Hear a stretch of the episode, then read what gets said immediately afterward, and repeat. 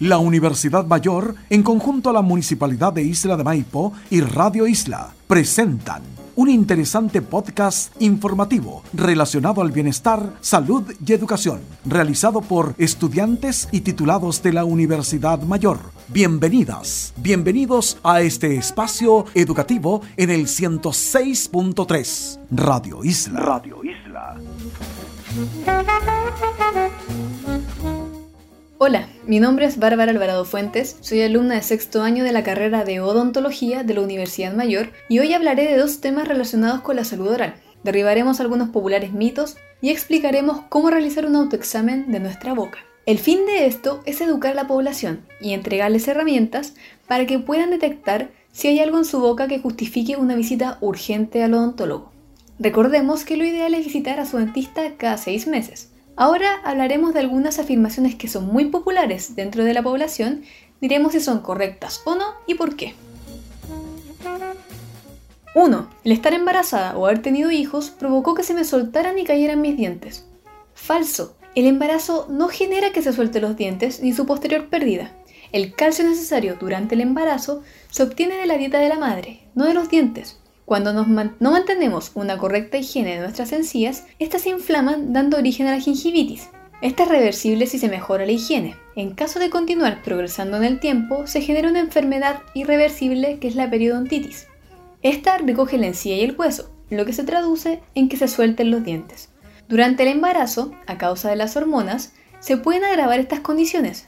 Por esto es muy importante que la embarazada asista a sus controles con su odontólogo.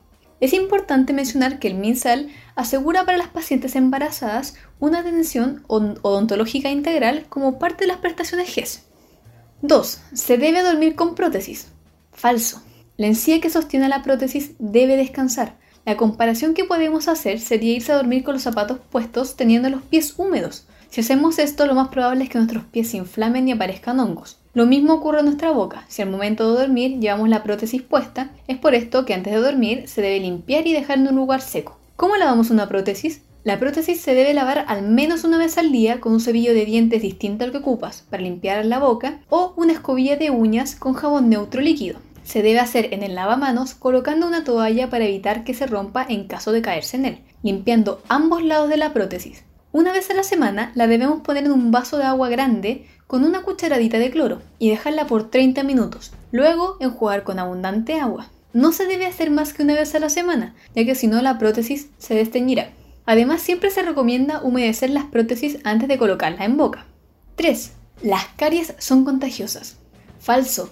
Las caries si bien se originan por bacterias, estas no se traspasan de boca en boca. La enfermedad de caries tiene muchos factores que influyen para que aparezca, tales como la genética, la alimentación, si respiramos por la boca, nuestra higiene, etc. Es muy importante que nos cepillemos al menos dos veces al día y 30 minutos después de comer, siendo el cepillado nocturno el más importante. Utilizar sea dental o cepillo interproximal, ya que solo con el cepillo y la pasta de dientes se limpia la mitad de la superficie del diente, y como recomendación, si queremos comer dulces es mejor hacerlo junto con las comidas más grandes y no entre ellas. 4.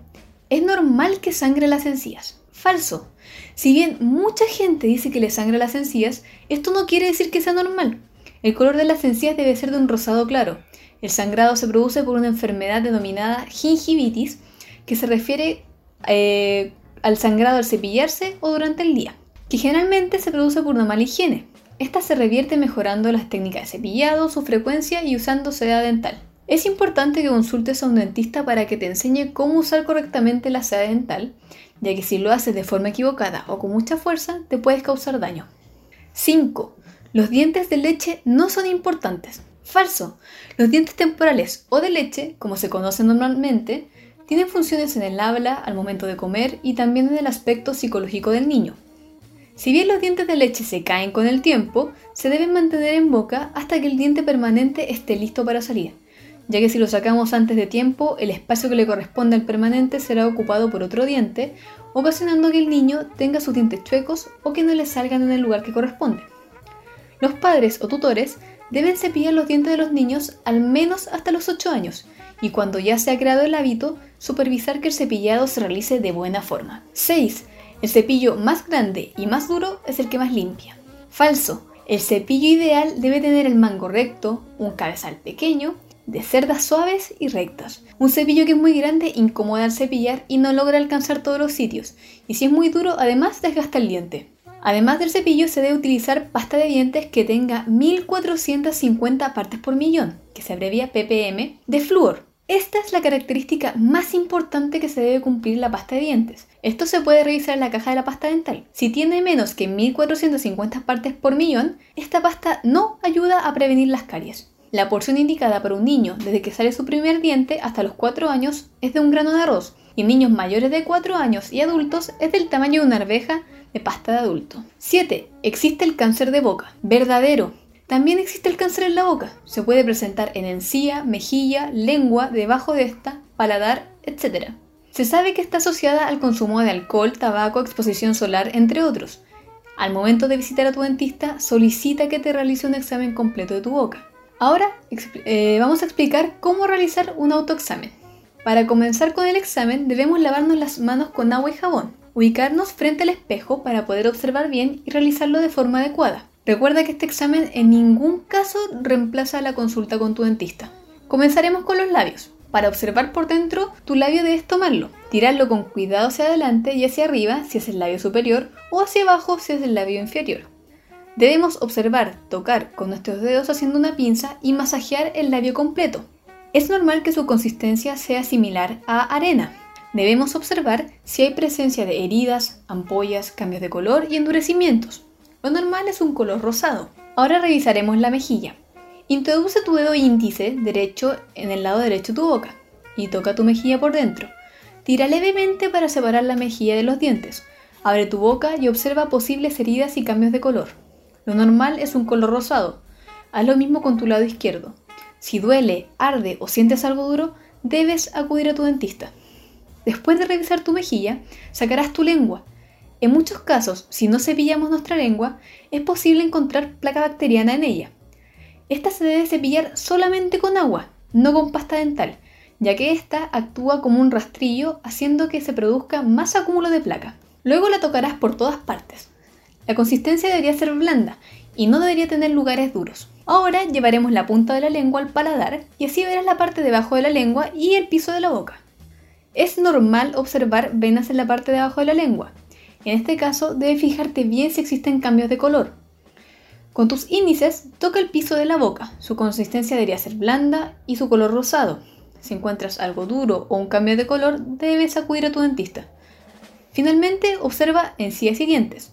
Para esto debes introducir ambos dedos índices en tu boca, separar la mejilla de los dientes y así podrás ver con claridad encía y diente. Tu encía debe ser color rosado claro sin sangrado. Siempre acuda a tu dentista en caso de encontrar algo anormal. ¿En qué caso deberíamos ir al dentista de forma urgente? En heridas que no cicatricen por más de 15 días, cambios de color blanco, rojo, negro, cambios de forma y consistencia, dificultad para mover la lengua, aumentos de volumen en la boca o en el cuello.